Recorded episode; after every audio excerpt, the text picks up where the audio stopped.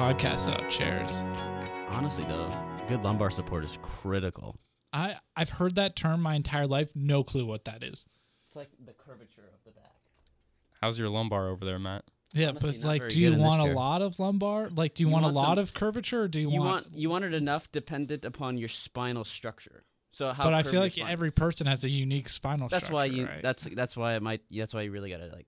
Every lu- attention to what every chair lumbar in. is a snowflake. so like every every chair is like like you like you need a ch- unique chair to you. Not Why does no one? Ha- do people have like custom chair companies where they Oh, take a mold of your back and uh, put that into a chair back? My old boss did. like a Tempur-Pedic chair. What? Oh, that's real stuff. like, you, can- go and get a mold of your back Oh, taken, I- and, if, and you, they if you're serious, if you have legit back problems too, oh yeah, like there's guys that'll drop some huge dough for a good lumbar chair.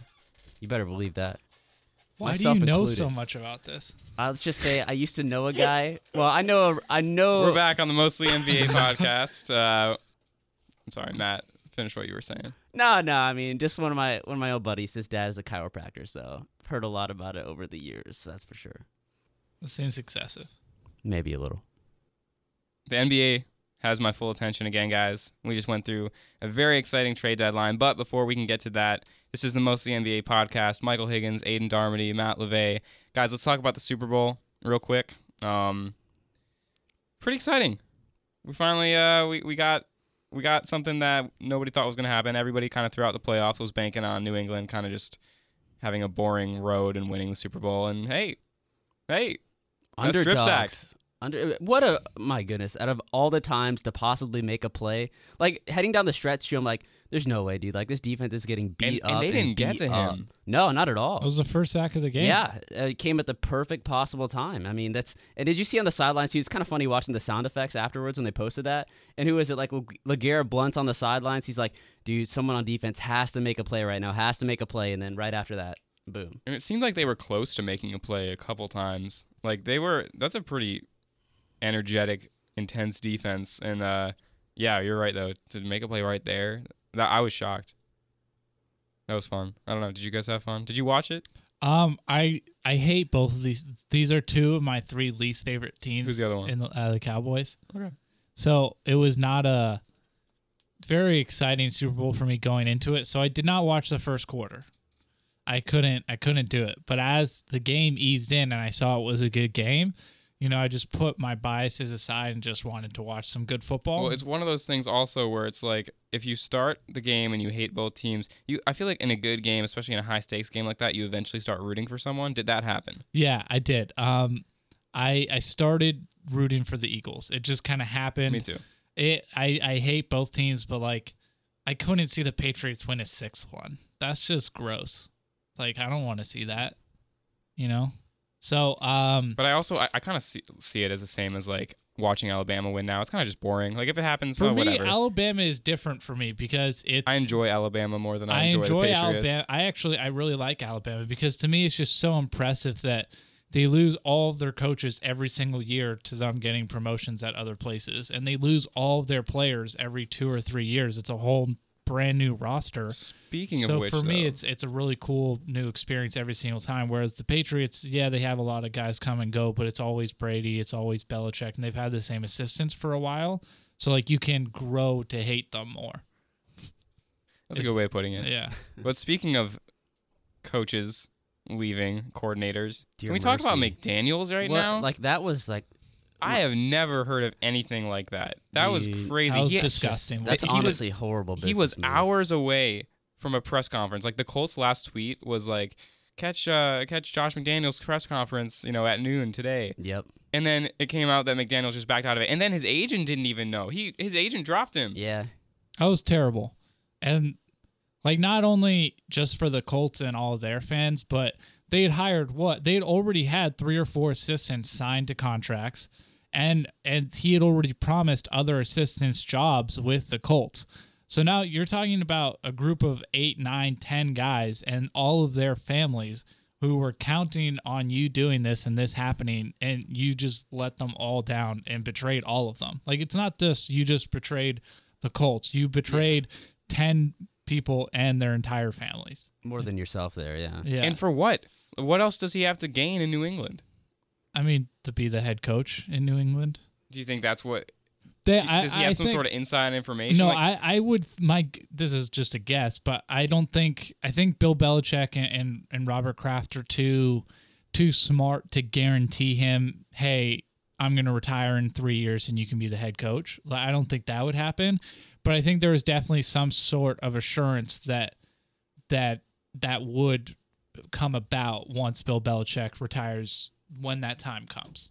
Because that will come eventually. Who knows? I mean, I had some people, like, I remember reading some people were saying Bill Belichick is going to retire in a year or two. I personally don't see that. I think he would want to try and coach without Brady. Uh, just a guess of mine. Um, but I mean, I, I don't know. I think I, there has to be some sort of idea that that McDaniels is coach and waiting. do you think that that isn't something that would have happened? Like that wasn't sitting on the table if he left. It was only if he stayed and. No, he's for- not for- gonna- for who knows how well, I long. don't know if you. He's not going to leave for the would make- Colts yeah, for yeah. five years, and then the Patriots job opens up, and then he comes back. Why if not? you're established in that If you're job, why would you established, leave? yeah. That doesn't He already sense. established himself. He doesn't have. He, uh, he's Well, been so there. you would No, I'm switch, saying- I mean, make say a lateral he's- move. Say he goes to the Colts and he wins the Super Bowl, and then that year Bill Belichick retires. Like you're not then going to go to the Patriots. Yeah. And also by that time, say it's five years from now, then by that time maybe Tom Brady has retired. I mean, that's a very hypothetical situation. No, if they I win get the that. Super Bowl, but in I'm saying, but if you're talking four or five years down the road and you're no longer a part of that organization, you can never. It is a very similar thing happened with Bill Belichick and the Giants when Parcells was there. Great documentary, by the way. Yeah, but Bill Belichick left. That didn't then make him the coach and waiting for the Giants when he was. no, that's not what I'm saying. I'm just saying. Do you think that you, you know? You're saying that you think that maybe Kraft, that maybe it was made known that if he stays there when that job opens up, he's pretty much next in line. Do you think that? No, that doesn't happen if he leaves. Why would they? No, no, no. I'm not saying that that they would come out and say, you know, hey, this job's open whenever you want to come back. But do you think that he didn't feel that he had a shot? Like, I, I just don't understand it. I guess I, I don't know why you would not take such a great opportunity right now for something that may or may not happen five years down the road. Like, I, I mean, it's a risk for sure for him, and um, I mean, his agent reportedly told him it's the biggest mistake of his career, uh, because it doesn't of how, look good. because of how much of a he can't get hired anywhere besides the Patriots now. He just can't. No one's gonna hire him. And maybe, I mean, maybe four or five years from now, if that whole thing doesn't work out and the dust settles, then maybe. But I think I believe ESPN did an article. Actually, no, it was Peter King. SI Peter King did an article that I read that uh, the idea is that Josh McDaniels will get more involved in the player personnel side of it, and he will start to learn more about how Bill Belichick runs the team, so that he can start being groomed for it in that way. But he is never, but he wasn't given an assurance that the job is his, and that once Bill Belichick retires, but there it, that that'll be the case. That's not not going to happen. That's that's a weird situation. That that's a. I don't know. Something isn't sitting well with me there.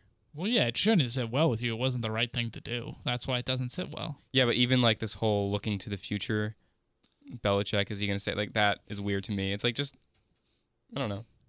It, it's it, like you said, it's risky. It's no weird one's looking- it's- disagreeing with it's- you, Michael. I'm just saying. I'm just saying my opinion. It's Yeah. just like looking down the line seems like a weird strategy here, especially now that you said that his future is pretty much wiped out anywhere else. Um, all right, that's McDaniels Super Bowl. Talked about it. Good game. We done with the Super Bowl? yeah. Okay.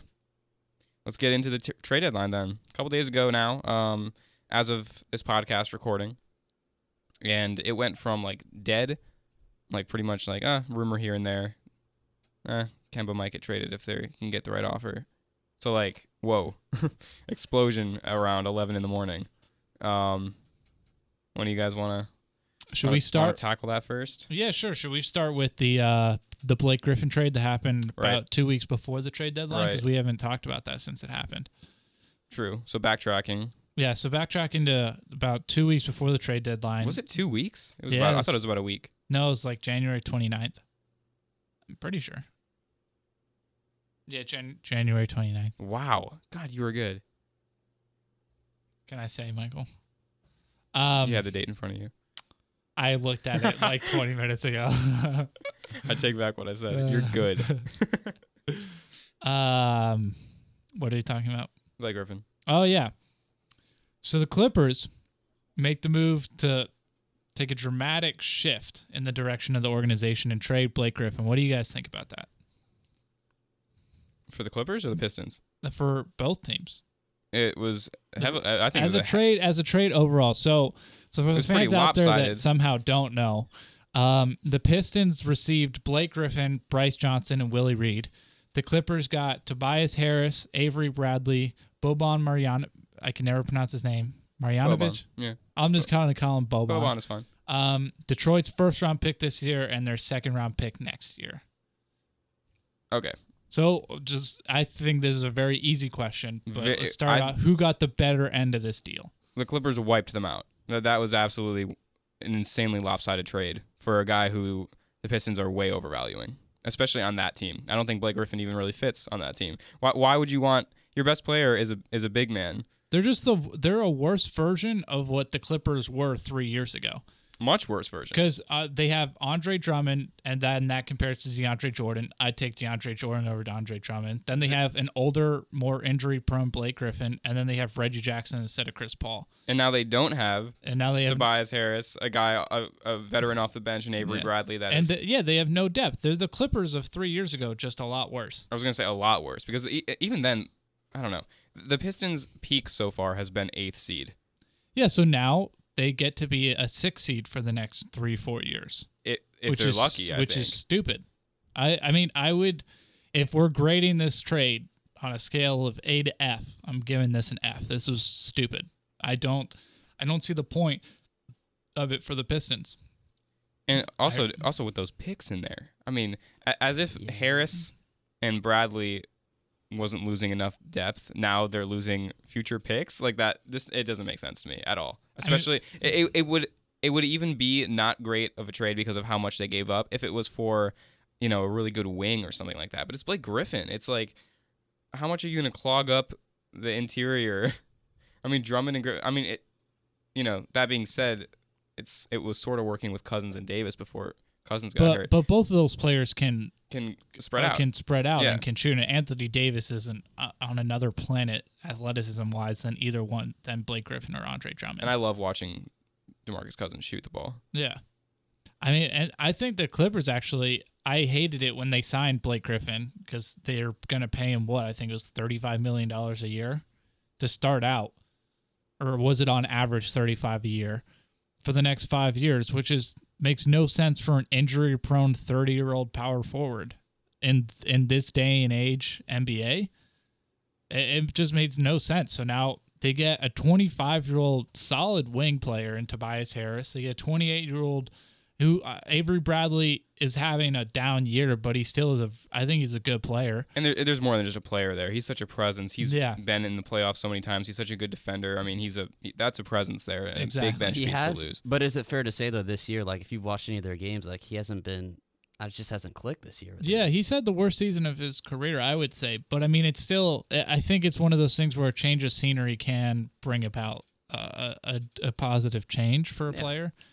And then the Clippers also got two picks.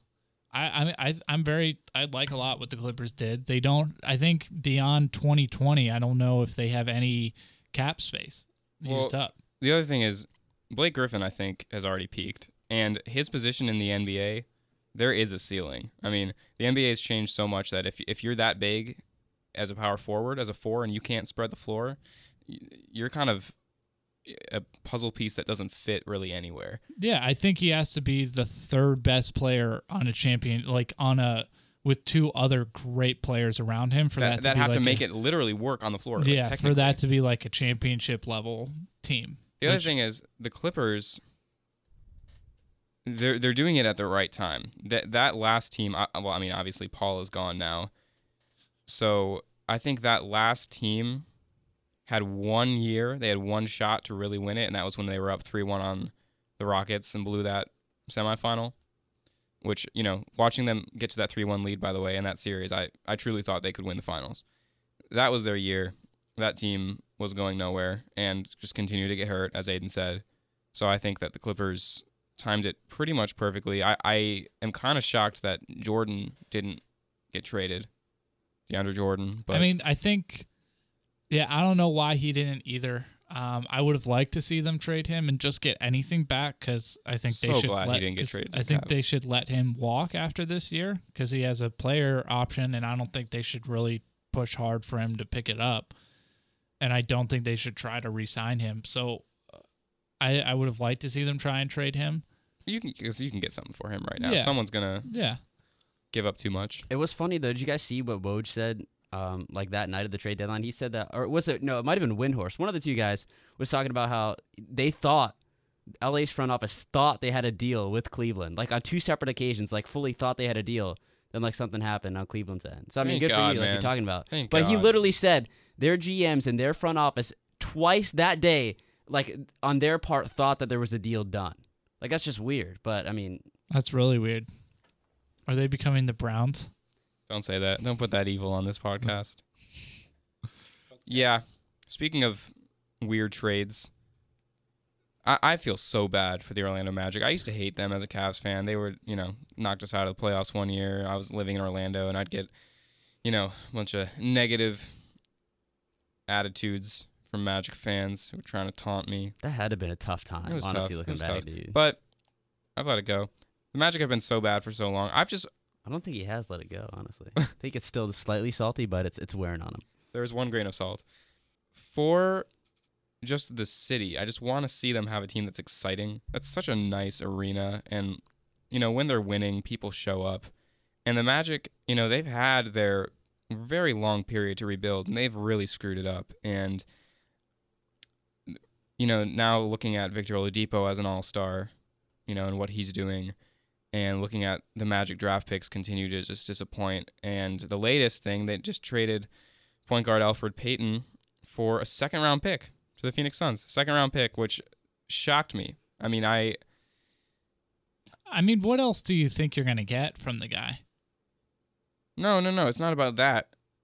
It's what else I thought they were going to get for the guy. Yeah, sorry, sorry. That's what I meant. Like, what else do you think? You're, He's Oh. a, I mean, he's a, he's gonna hit restricted free agency this year. He hasn't really showed He's a a, whole he's, lot a, of he's promise. a He starter on a bad team. I feel like a starter on a bad team, you should get more than a second round pick for. I don't know. Maybe a second round pick and a bench player. You know, an, uh, a veteran guy who can come in and at least be a presence for Orlando. I feel like just, I don't know.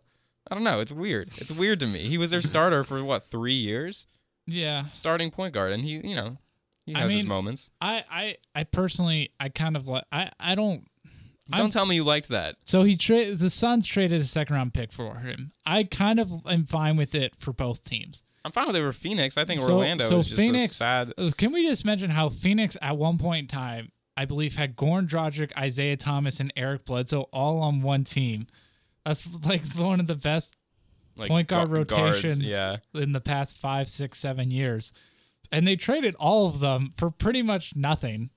And now they have no point guard, and Devin Booker has been having to play point guard for him. So I don't know what Phoenix is doing overall with their organization, but I think it's a low cost for Phoenix to to, to get a what a 35 40 game look at Elfrid Payton and see if maybe they want to keep him through restricted free agency and maybe he can be the point guard of the future. And he's still very young. But for the Magic, I mean, his contract is up after this year.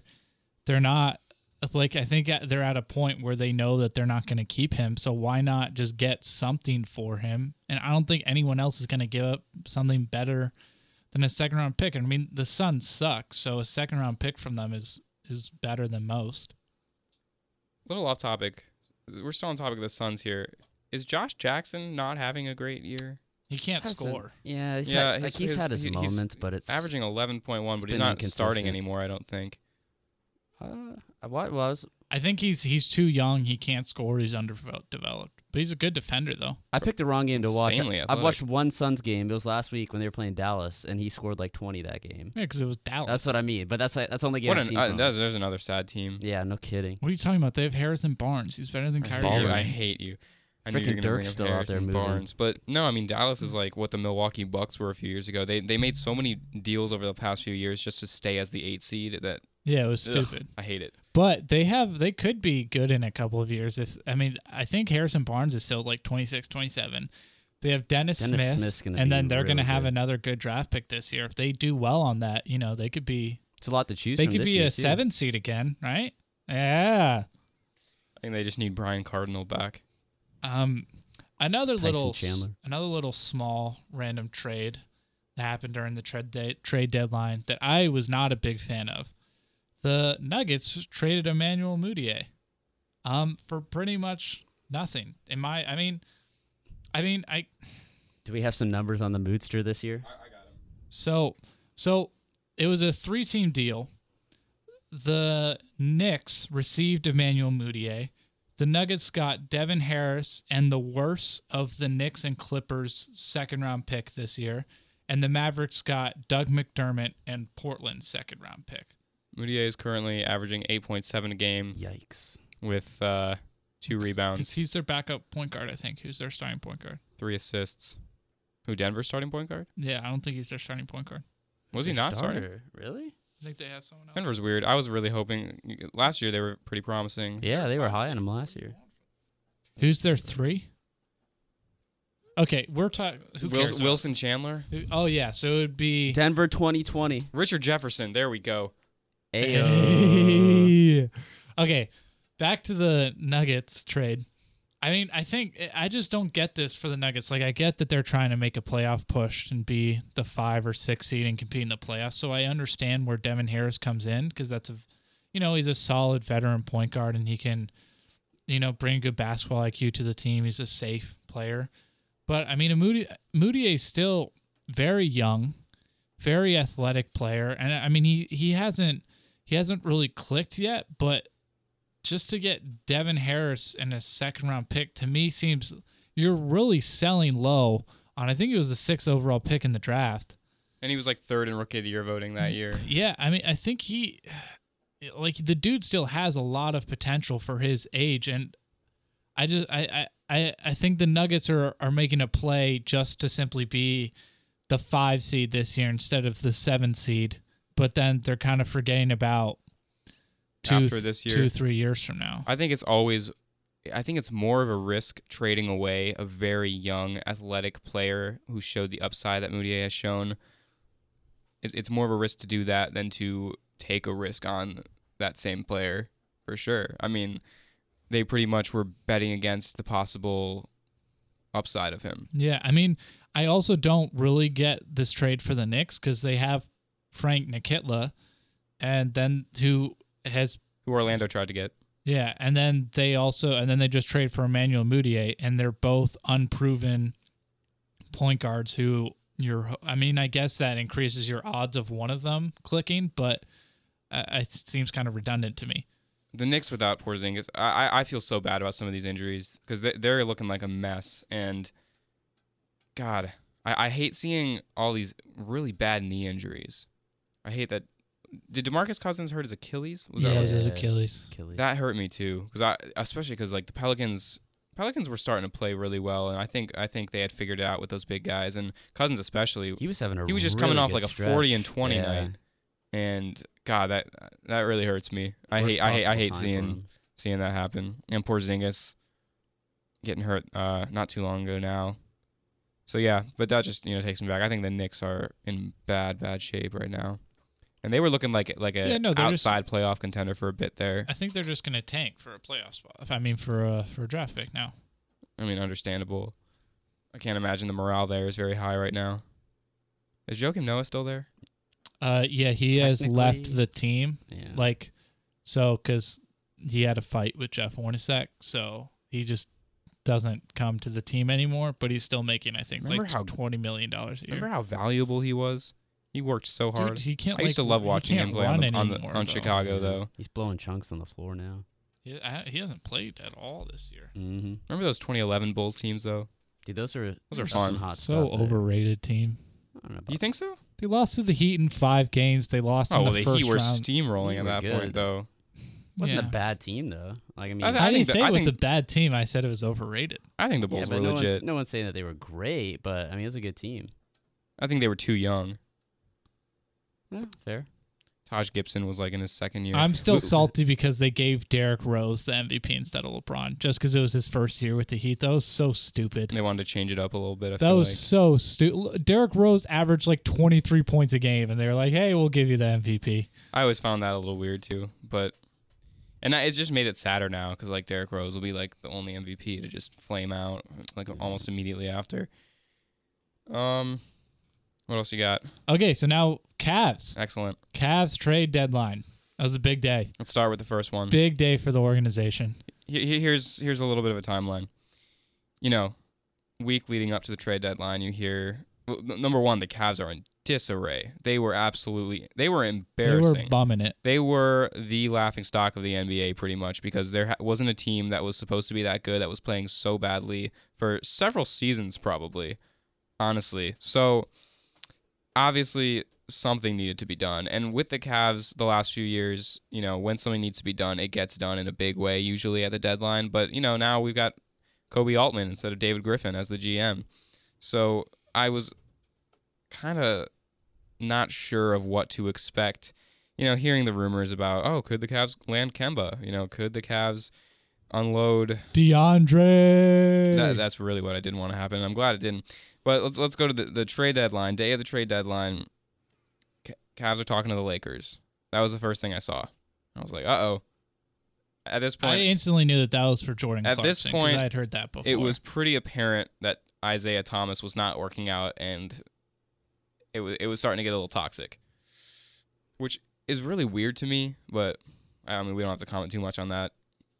He was playing injured basically, and none of them were I playing think- well. I think it makes sense. I mean, I kind of thought that Oh, it makes perfect sense. but uh, I think it's an interesting thing when a player is a very good player. Like when when two star players are playing together, right? But neither and one is obviously a better player, but I think it's an intricate but the other one is still clearly a star in his own right and he's too much of a star to just instantly step down, but he's not a big enough star for them to share equally.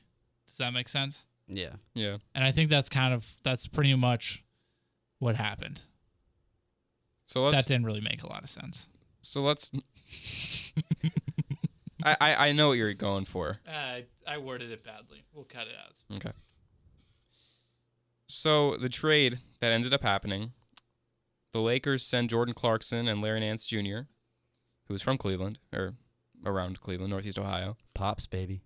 to the Cavs for Channing Frye and Isaiah Thomas and, And, the Cavs the pick, first round Cavs pick. first round Not pick. the Brooklyn pick, the Cavs first round. Well, when I first saw pick and first round, I thought, "Oh my God, what Yeah, did you were they having a just do?" freak What did? Mike. Yeah, I was. I was for the out. listeners right now. I was texting these guys. I think should we read through the text? no, no. There's some profanity in there that we probably shouldn't be sharing. I don't but- think you. I think I might have sworn. I don't think. Oh, I you- certainly was. I was uh, when I thought that was the Brooklyn pick. But anyway, we were we were live reacting to all these things that were going on this day, and I I still think that maybe a first rounder is is a bit to give up there, but I think the Lakers made out pretty well on that trade.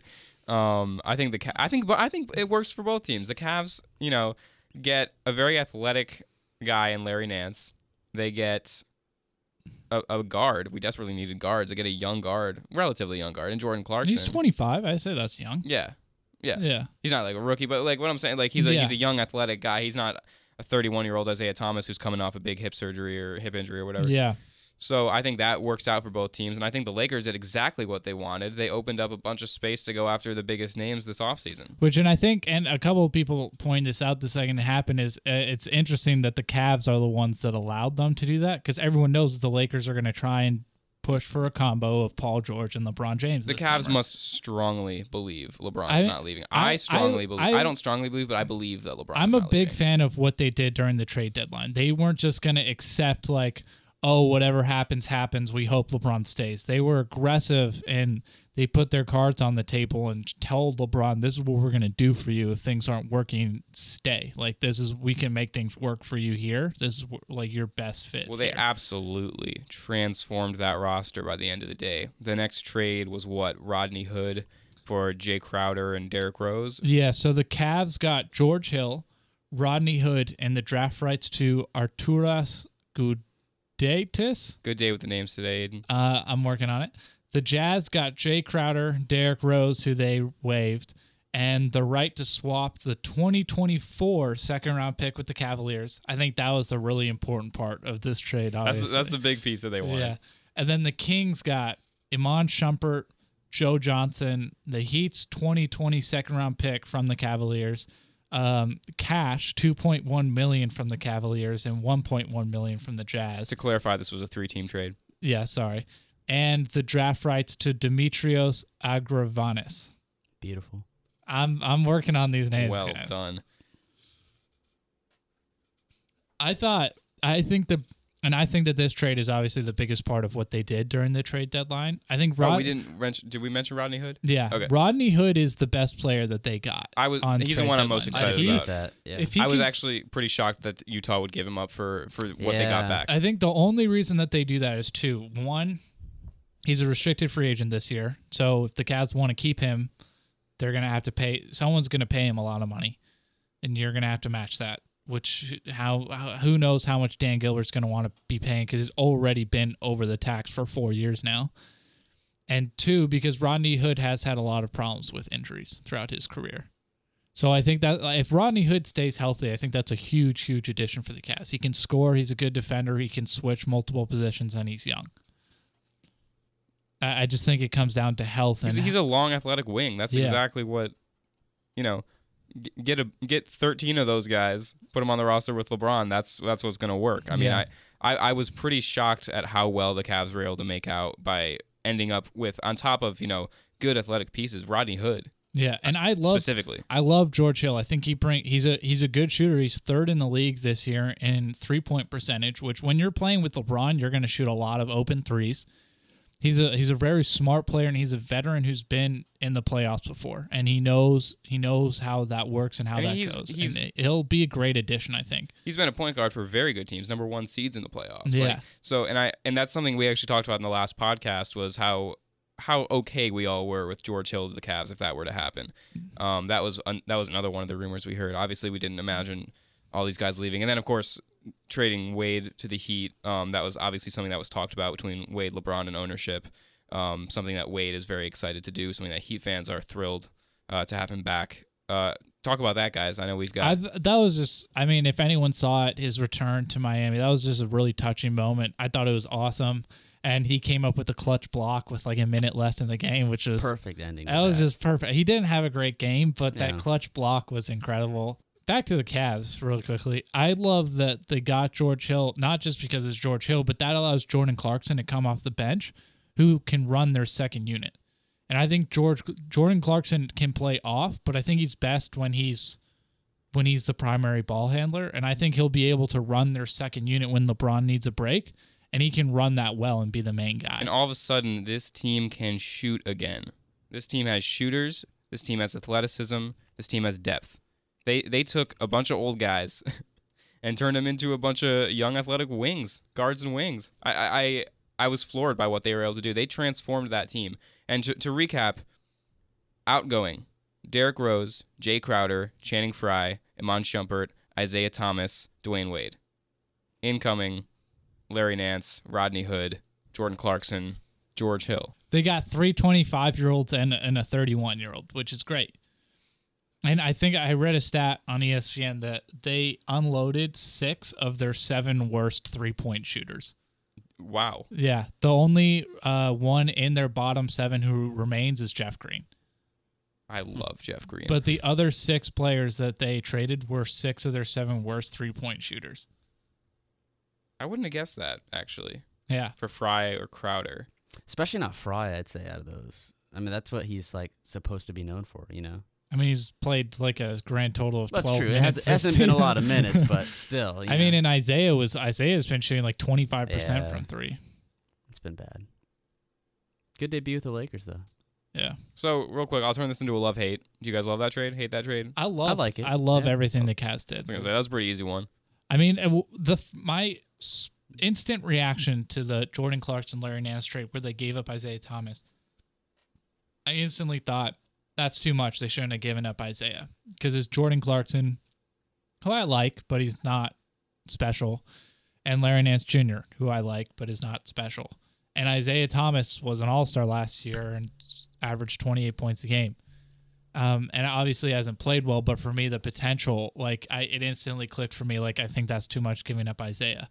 But then I thought about it more and more, and it, it kind of hit me that they can't wait on Isaiah to to heal. They can't do that, and they're going to have to pay him 30 million a year after this year. And there's been a lot of comparing him to oh Isaiah that was third in the NBA in scoring last year. He's you just you just that. don't know if that's ever going to happen again. Yeah, and and defensively, he's the biggest liability in the. I mean, he's the worst defender in the NBA.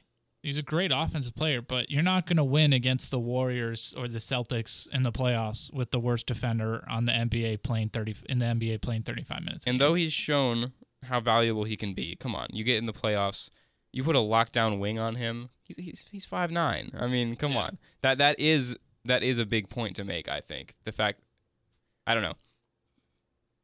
I think there's only so much he can be, and he already was it last season. Yeah, I, I I agree with that. I mean, it sucks to trade him after he already went through that tough trade with Boston. Oh, but, I feel I feel horrible for the guy. I mean, he's, but I mean, I think it I think it had to happen. I hope he does well with the Lakers, but I, he just didn't fit on the Cavs from day one. It, it just it, they, he just didn't fit. it, it never got better. That whole Cavs team, they, they seemed like such a project in the beginning of the year, and they never seemed like a team. They seemed like a bunch of names. And uh, I know that you know, based on as of this recording, the Cavs, this new Cavs team has only played one game together, and they they, destroyed Boston. they blew out Boston. They ran them off the floor. But I think that there's you know I think that there's an adjustment period coming where they're going to lose four or five in a row at some point. But I think that this Hey, team is I don't much think better they're ever going to lose again. That's good.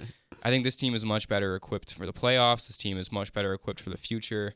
Um, major props to the Cavs, and as a Cavs fan, I'm very excited. That's what's most impressive to me is they improved themselves for this year and their ability to win championship this year, but they also improved themselves for the future.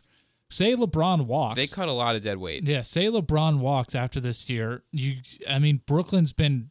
Uh, Brooklyn was gonna give you guys the eighth overall pick a couple weeks ago, but now they're they're like the, they have the third or fourth worst record in the league. They've been struggling. They're finally They've been struggling even more recently. to lose. I mean, if you have George Hill, Rodney Hood, a top five pick, and Kevin Love, I think that could still potentially be a playoff team next year. oh, I miss Kevin Love. By the way, when he comes back, I don't think there's going to be any period of like adjustment. I think that's gonna it's Yeah. gonna get so good. Oh, how Yeah. about I love Cedi Osman. We didn't talk. We didn't, Bro, It's Chetty. dunks It's Chetty Oh, it's Chetty? boy. Oh, I'm sorry. It's Chetty. Okay, I I love him. He's a he's a 22 year old rookie, but he plays like a veteran because he I think he's played um seven years of professional basketball in Turkey. He's been playing Wow. professional basketball. They drafted him several Since- years ago and stashed him. they stashed him in Turkey, and then he was always going to come over this season.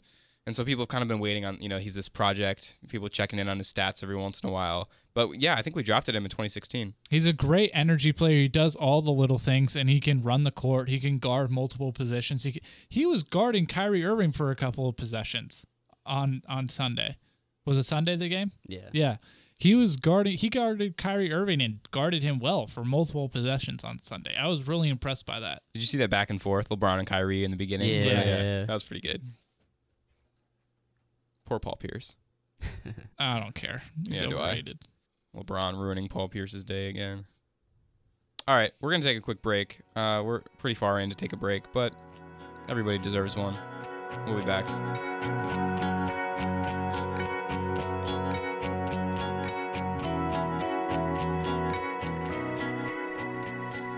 That's what I'm saying. Hold on, hold on. We're back. We have to talk about it. We, we are in a screaming Hey, match in the studio right now. Michael, shut up. Let me talk. I am saying that. Sorry, I apologize for saying shut up. That was rude. Golden State has gotten lucky every single year. They have they have gone they have gone to now. Put the your finals. headphones on. Every single year, Golden State has gone to the finals. They have gotten lucky. They have played a team. They went once. They they have played a team whose best player has gotten injured in like almost every year of the finals. Every year they've gone to the finals. They've gone to the finals once. No, the Golden State Warriors have gone to the finals three. Oh, I'm sorry. I thought you were saying Oklahoma City. Oh no, sorry. Golden State. Golden State has gotten lucky every single year, where they've had uh, the team's best player get injured in their series, and then it's just. who, who got injured in the Oklahoma City series? I think it was Portland. The in the in the round before Damian Lillard got hurt. Oh, you're not gonna count that. They would have beaten Portland in five anyway. But it's a difference. No, I think that would have gone six, but they swept them. Six. That's bold.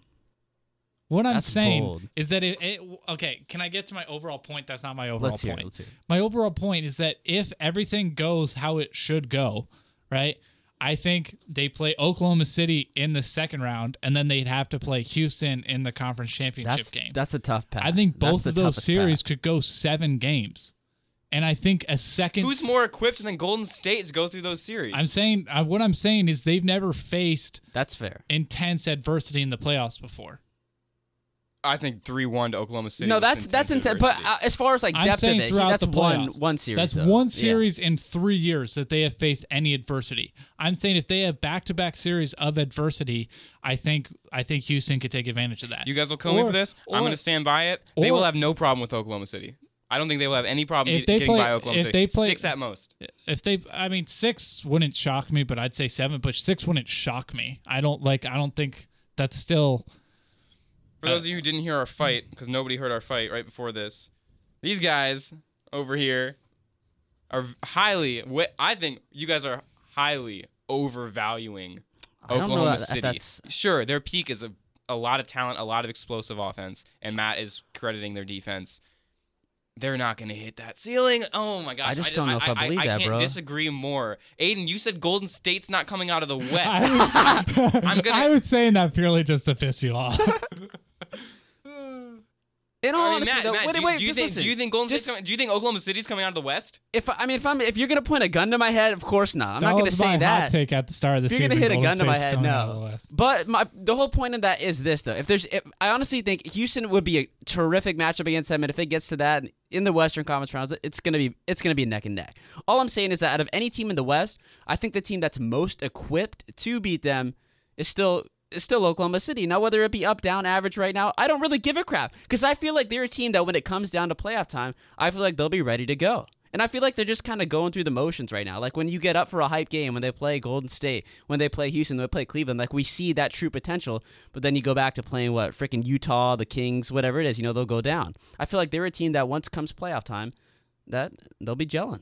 And you better look out, Michael, because Russell's coming for you. He should come for me. I, I have been on Russell Westbrook for weeks. Every time we have a podcast, I talk about how I just like his game. So, yeah, I deserve that. But it's not going to happen, so I'm fine. I mean, on a on a realistic note, the Warriors are going to win the finals this year. So. Very easily, I think. I'm I- just it's saying. the- I it's think the hardest so I far, think I'd say. if if they have to play the Thunder in the second round and the Rockets in the third round, and then the Cavs in the finals, I think they lose in the finals I just don't know if because they, I think I think the I think the Thunder worst case take them six, but I think it goes seven. I think Rockets worst case take them six, but I think it goes seven. I, I really think that they would have two back to back seven game series facing and then facing the Cavs. That's all, that's all I'm saying. Here's something I'll bring up to counter that. You th- you said Oklahoma worst Oklahoma City worst case takes them six games. Yeah. Think of how good the Cavs were last year by the time they reached the finals. It's pretty much the same Golden State team. By the time they reached the finals, the Cavs were 12 and 1, had just blown out Boston in the conference finals, and they lost in 5, almost got swept. Yeah. So think of how much can happen against Oklahoma City who is inferior to that Cavs team of last year. Um I don't know. I don't know about that. Do you want to you want to talk about this? I think I think I think Oklahoma City has a has a similar ceiling to the Cavs. I don't think the Cavs played well in those finals. The Cavs did not match up well against the Warriors in Cavs those. That's what I think the Cavs biggest played difference was with fine the in the last three No, games. the- the first two games they struggled. So, Michael, the reason why I'm saying they didn't play fine is because LeBron had to guard Kevin Durant all series long. Richard Jefferson was on him. Okay, LeBron had to guard Kevin Durant all series long. And so what happened was LeBron got tired in midway through the third quarter and the fourth quarter. So Paul George will also get tired. They have Russell Westbrook. Y- They You're have gonna put Carmelo Anthony. You're not going to put Russell Westbrook See, on that's Kevin that. Durant. I will say this. That's where Roberson, the Oh, injury, yeah, is deadly the to them because that's the guy that you can count on to guard him. I in those forgot about that. Okay, I That's forgot what's about that as deadly. well. I would see it going five. Then I totally forgot. Okay. about They still beat him by 20 though without him. So I'm just saying. I, I, okay. I forgot about Roberson. Roberson was a huge That's a part of my loss. calculation for because then Roberson can guard KD. he's out. He's out for the season, right? yeah, he Yeah. tore his Achilles, I think, or his ACL. Welp. We'll see. Guys, I'm uh I'm going to a Blazers game in Portland in 20 days. Dang, who they That's playing? exciting. The New York Knicks. Hey, Ew. no. Why? Yeah, I could have gone the two nights later to see Golden State, but it was about ninety dollars more. I, I was actually really looking forward to seeing Porzingis. dude, that's got to but be a now huge I'll have blow. to I'm so settle I for feel so. Lillard. I'm thinking. I'm, I'm thinking. I'm so sorry for you, Mike. Also sorry for Kristaps, obviously, but so sorry you don't get to see him. um, question for you guys: Hit me with it. post deadline, we just talked about how much the Cavs have changed. Um, because we obviously don't agree about anything in the West, but let's see if we agree about anything in the East. Let's see if you guys agree first. I want to get your takes. We're all talking about Toronto here, right? Oh, sorry. Winning the East. Hey, Aden will go off again on Toronto. Aden is the Toronto, no one cares. there he is. They're the one seed in the East. Nobody cares. You're gonna lose in the second round. I saw that they got the one seed yesterday. They're up a half game on Boston. You're now. gonna lose in the second round. They could Nobody lose. In the, cares. They could lose in the first round. Actually, I really hope that the Cavs and the Celtics are not the two and three seed because that has to be the conference championship game. Well, That- he, the- that this can't be the le- second round leads into what I'm what I'm gonna ask you. Now that the deadline is through, we don't know what the Cavs are gonna do after this. We don't know if they're gonna go on a big losing streak, big winning streak. But you know how they're assembled now, and you know how they can play and the style of play that they might be going for. Are the Cavs still kind of trash? Are they middle of the field? Are they the number two seed in the East, or are they now the best team in the East? Oh, I mean, I, would just have to say you, you can't not. I still feel like it's going to be Cleveland at the top. I mean, I'd agree if it's still them at the top right now. Like I said, just looking at that trade though, I mean, you still you didn't necessarily improve crazily on defense, but you obviously you had to get younger, which you did, and I still think that that that young age will obviously play a factor too on their defensive end. Um, overall, though, I mean, you look at all the guys you just wiped out. Look at all the guys you get in fresh. You get a younger, youthful um, you know, guys that can shoot the ball better. And I think that's going to obviously play well down the stretch, and you get a little more pressure off of LeBron, too. So I, I think it'll turn out well for him. Yeah, I think the Cavs are the best team in the East now. I, I think I think once the playoffs come around, I do think the Celtics' inexperience will show a little bit. You know, It's last showing now. That's something yeah, else I I think talk last about. year they had, you know, they had Jae Crowder, they had Avery Bradley, and they had Isaiah Thomas. They had older, not guys that necessarily, and Al Horford. They had guys that Yeah. had been there before to a degree and were older. And I mean, they still have Al Horford, but they lost Avery Bradley, they lost Isaiah Thomas, they lost Jae Crowder. Now they're playing with a second year player, a rookie, and Kyrie Irving's obviously been there, done that. But uh, I mean, I don't think he's the most mature guy that you want to be leading your team in experience. I mean, he's only the number 13 player in the NBA Yeah, he is. He's trash. Yikes. I'm just kidding. He's not behind Kyrie. Harrison Barnes. Kyrie Irving is incredible, but he's like the anywhere from the ninth to the thirteenth best player in the NBA. What was what, just to go off of that? Remember last year? What did KD say? He thought that out of pure talent wise, Kyrie is better than Allen Iverson. You remember that statement? Yeah, Ky- He I mean, said something like that. Allen Iverson's not. No, that's fair.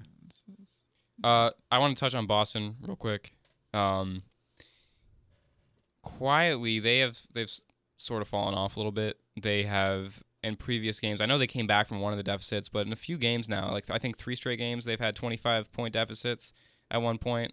Uh, their energy isn't quite there. They're not playing great offense, um, and their defense. I mean, had been what wasn't it the best in the NBA? At uh, they had they had the lowest. It still It is was- the best was in the up there. NBA. still is okay. I mean, the Cavs. But they've been giving up an, an uncharacteristic amount of points. yeah, I mean, recently. the Cavs uh, scored the most points against them that any team has during the season on Sunday. So Boston's inexperience starting to show. I don't know. They obviously came out of the gate very hot and carried that, you know, pretty much to now, but starting to fizzle a little bit. Um, I mean, people are talking about the Cavs imploding, but out of the last ten games, Cleveland six and four, Boston six and four. So it's not like well, you know, look at the ten games before that though, and it was probably two and eight. But yeah. That's not the point. That doesn't make my point, though, Michael. I'm going to look at the stats that make my point. I'm not going to look at the stats that don't make my point. Gosh, what else are stats for if you don't use them to specifically make your point? That's right, Skip Bayless. Yeah, exactly. well, I just want to let the pe- people know I take shots from Aden all the whole time, whole night. okay, the thing I had. The other thing I wanted to touch on real quick was just the fact that at the trade deadline, the Cavs transformed their team. The other team that they're trying to catch, I mean, we're not we're not counting Toronto in this, Boston didn't do anything. Wait, watch Yikes. Toronto win the finals somehow and just. G- Congrats for them. And Honestly, then I they'll would be so much their, rather that over they'll Golden be State. at the parade and they'll and They'll have that's- Hayden. Up, they'll have you- they'll have Aden's picture up there. Yeah, This they'll- guy. they'll This call, guy. They'll call us out. The mostly No, NBA no, podcast. no, they'll start wearing uh, you, you know, how, Ba- you know, you know how. Baker Mayfield was carrying around that silence of pretenders. They're all gonna be wearing shirts that say "gross." Thank you. I was waiting for- that took me a second. They are gross though. No one cares. Okay, nobody cares about Toronto. Except for Drake. I think a couple people care about. Toronto. Show Toronto. me that you can play basketball in the finals, Michael. I think you might be a better basketball. I'm sorry, in the playoffs, Michael. I think you might be a better basketball player than Kyle, Kyle Lowry in the playoffs. I believe that. I, I think Kyle Lowry's kind of trash, but anyway. Okay, that's a stretch. I'm saying playoff. Hot Kyle. take: I'm- worst worst player in the NBA. No, Whoa. I'm saying I'm saying playoff Kyle Lowry. Dude is Playoff DeMar DeRozan isn't great. First either. round or second round? he, any round. No, no, he he, he, he goes in the through hot and cold stretches. Actually, Okay, one out of every one good game out of every ten games I is not a with you. hot and cold stretch. no, he had a, he had a couple games there last year during one of when DeRozan wasn't playing well. Lowry had a couple games that he basically single handedly won for Toronto. No, That happened. He happened. just won't admit That- it. I'm rejecting. The, I'm rejecting. happened. I'm rejecting your truth and inputting my own. Back to my point. Boston didn't do anything, at, and Boston fans I know, and even journalists in Boston were kind of like, "What? You know, you have a contender here. You should be making some move, some adjustment mid-season when you have a chance to be the number one seed in the East and you know win the Eastern Conference." And they didn't do anything. While you know, on the other side of the spectrum, Cleveland is still in striking distance and you know completely revamped their team. Um, what are your guys' thoughts on that? Do you think they're putting too much faith in their current roster, or do you think that they have it figured out by now? I mean, I don't think it's just purely like a confidence thing that they stayed pat. I just don't know what really they could have done. You know, the only kind of move that I heard them pursuing was Marcus Smart as a tradable chip because he's a free he's a restricted free agent after this year, which that makes sense. I don't really know what all you're going to get for him besides a late first round pick, early second round pick maybe. And that doesn't help them win this year. Marcus Smart helps them win this year. I don't really see what moves they could have done. I don't, I don't know how many draft picks they have left. Do you think they need a veteran? No, I mean I think they'll just be. I mean I really think Boston, Boston should hope to compete this year and maybe make the finals. Like if they if they, They, make they have as good a chance as they've had since. yeah, you I think if they if they make the Eastern Conference Finals and they go six games with the Cavs, I think that's a good season for them. And I think now, and I think Ooh, people would disagree with you there. I think people are overhyping what they have. They have Kyrie Irving, who in my opinion is not a top ten player in the league. They have a second year player. They have a rookie, and they have Al Horford.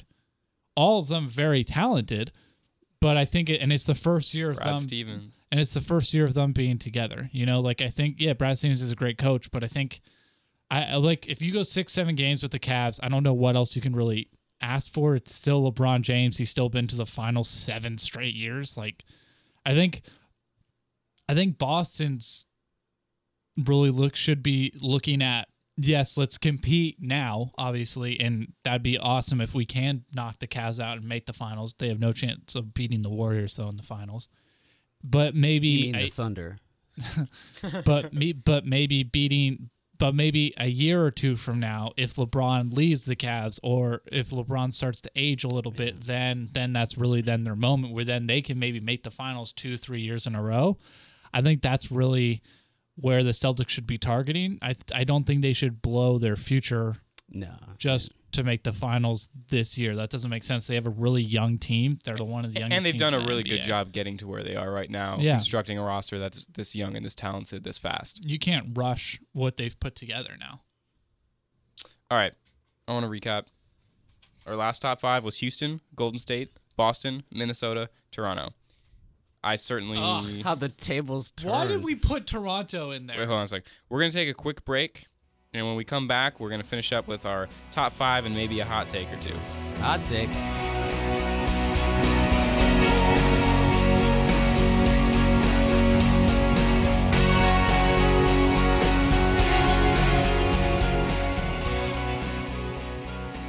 They beat Brooklyn by one point. Welcome back to the Mostly NBA podcast.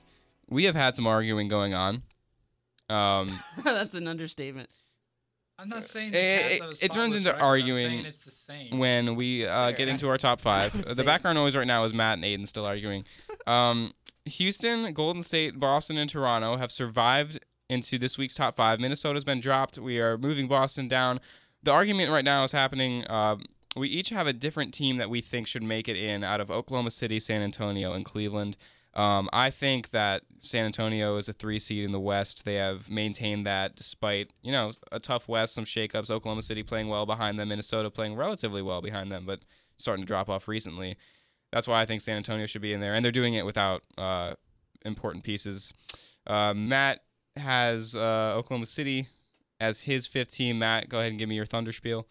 I just feel like at the end of the day, right now, I mean, they're they've been inconsistent. We just talked about this recently, though. Like Uh, right now, they just come off a huge, huge just obliteration of Golden State. I mean, granted, they lose a little bit here and there, but I they still lost feel like to the that's a- Lakers after that game. yeah, and the. Cavs freaking lose to crap point. teams Let too. Everyone his loses to crap teams on random nights. That's just the NBA. It's what it is. There's 82 games. He's just sabotaging the There's whole 82 I'm games. trying to needle both of you. You blow. okay, just to recap the Thunder, they lost to the Lakers. They beat the Warriors. They lost to the You Lakers. You guys are putting way too much emphasis on. they lost by 25 to the Lakers, though. Which night? The first night or the second The night? second night. Oh, it's without rest, but Come on. Without Russell. They Someone else was out that night. they lost too. to the Pelicans, who didn't have DeMarcus Cousins. They were on a four-game losing streak before they. you beat know what the they say? Any given night. Listen to you guys.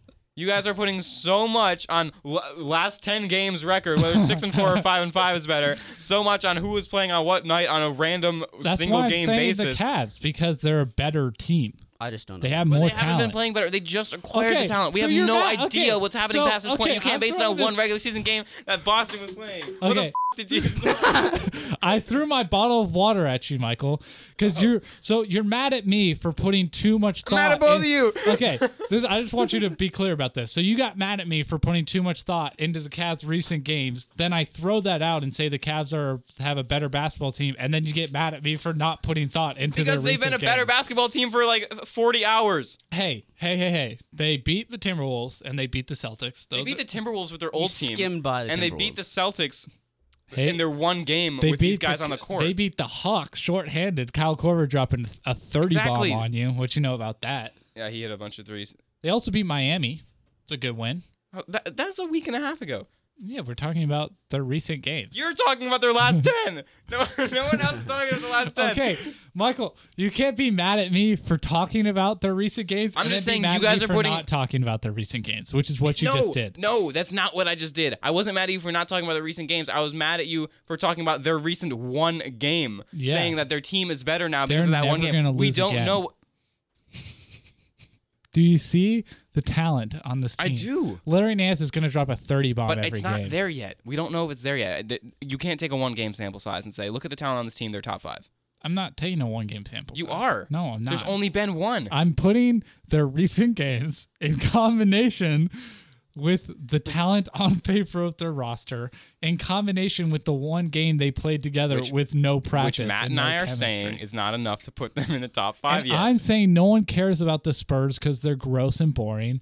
And I'm Whoa! and That's I- some heavy disrespect to the San Antonio Hot take. Spurs. and I'm saying the Thunder are a good team, and on any given night they can beat any team in the NBA. They can also lose Listen to the yourself. Lakers. You could say that about any of these three teams on any given night. They can beat anyone. Yeah, On any it's- given night, the, the Hawks can beat anyone. They just did it. exactly. So what I'm saying is, all since they're equal in those respects in recent games, and they can beat anyone on any given night and lose anyone on any given night, the Cavs have the most talented team. So I'm going with the Cavs.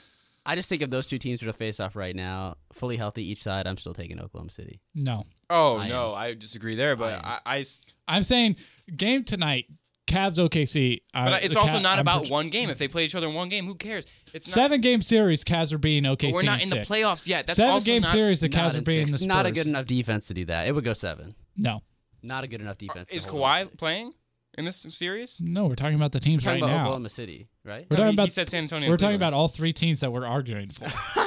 the Cavs are not losing to either of those teams in a seven game series. Okay, I'm fine with whatever. I don't care. I don't care either. I just don't. I don't. Should we just say a tie? we just go three way tie? This is the first time oh we, we no, I was gonna say tie between OKC and the Cavs. I mean, no. I see. I You, I- so you're you're not- so sure of your opinion and someone else's opinion that you're not even willing to do a three way tie. I it's just a two way tie and right off the Spurs. I see Matt's point of view with the the Thunder. yeah, you see Matt's point of view. I understand that. I, I'm on. I'm on the Thunder train. I have been since the beginning of the year. So I like for me, it's five A, five B. But the Spurs, I disagree with. I'm just saying, look what the Spurs have done. Look where they are. Look who's playing. I get that. You don't. I do. You won't even settle for a three-way tie. This is the least we've ever agreed. Like nobody has budged, and that's never happened. Someone usually budges. I'm budging. I'm saying a tie with OKC. I'm budging. and Yeah, I agree with Matt a little bit too. Hey, I budged. I budged one way. You expect me to budge two ways? That's ridiculous. You're budging zero ways. Matt, you're okay to budge with the Cavs, right? I'm fair. Matt's budging. I'm budging. So it looks like only one person here isn't budging. Who's being difficult Mike, if I could just say right now, if these, if, No, because you guys haven't even considered San Antonio. I did consider San I Antonio, consider and them. after five seconds of Yeah. consideration, I ruled them gross and said no. I ruled them gross. It's like you just got banished. I ruled them gross. I'm just I would saying the Spurs are a very good team, co- coached by a great coach. What the coach. Spurs have done without Kawhi Leonard is impressive. in the West, Really with impressive. who- the teams coming behind them that are coming behind them, you guys are, are worshiping at the feet of the Thunder, who are the five seed in the West right now. Well, the Spurs are two seeds ahead of them without Kawhi Leonard. All right, I'm fine with the three-way tie. Thank you. All right, bye guys. I'm certainly done. We have we've had enough hot takes. We've had enough yelling. This is the most amped that you guys have gotten. Yeah, A- A- the thing is, Aden has stayed so low key throughout this whole thing.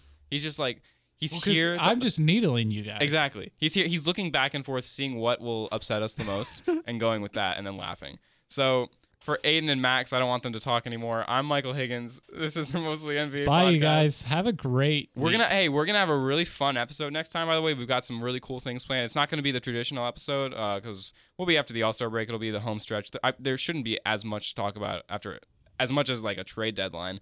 So we've got some fun stuff planned. We might do a little draft. We uh, we might uh, debate whether or not golf is a sport. Who knows? So Hey, Golf is definitely a you sport. what serious are you right talking? now? Who thinks golf isn't a sport? Michael, you can't be. Get out Oh, of here. just go. Get out. we'll see you guys next time.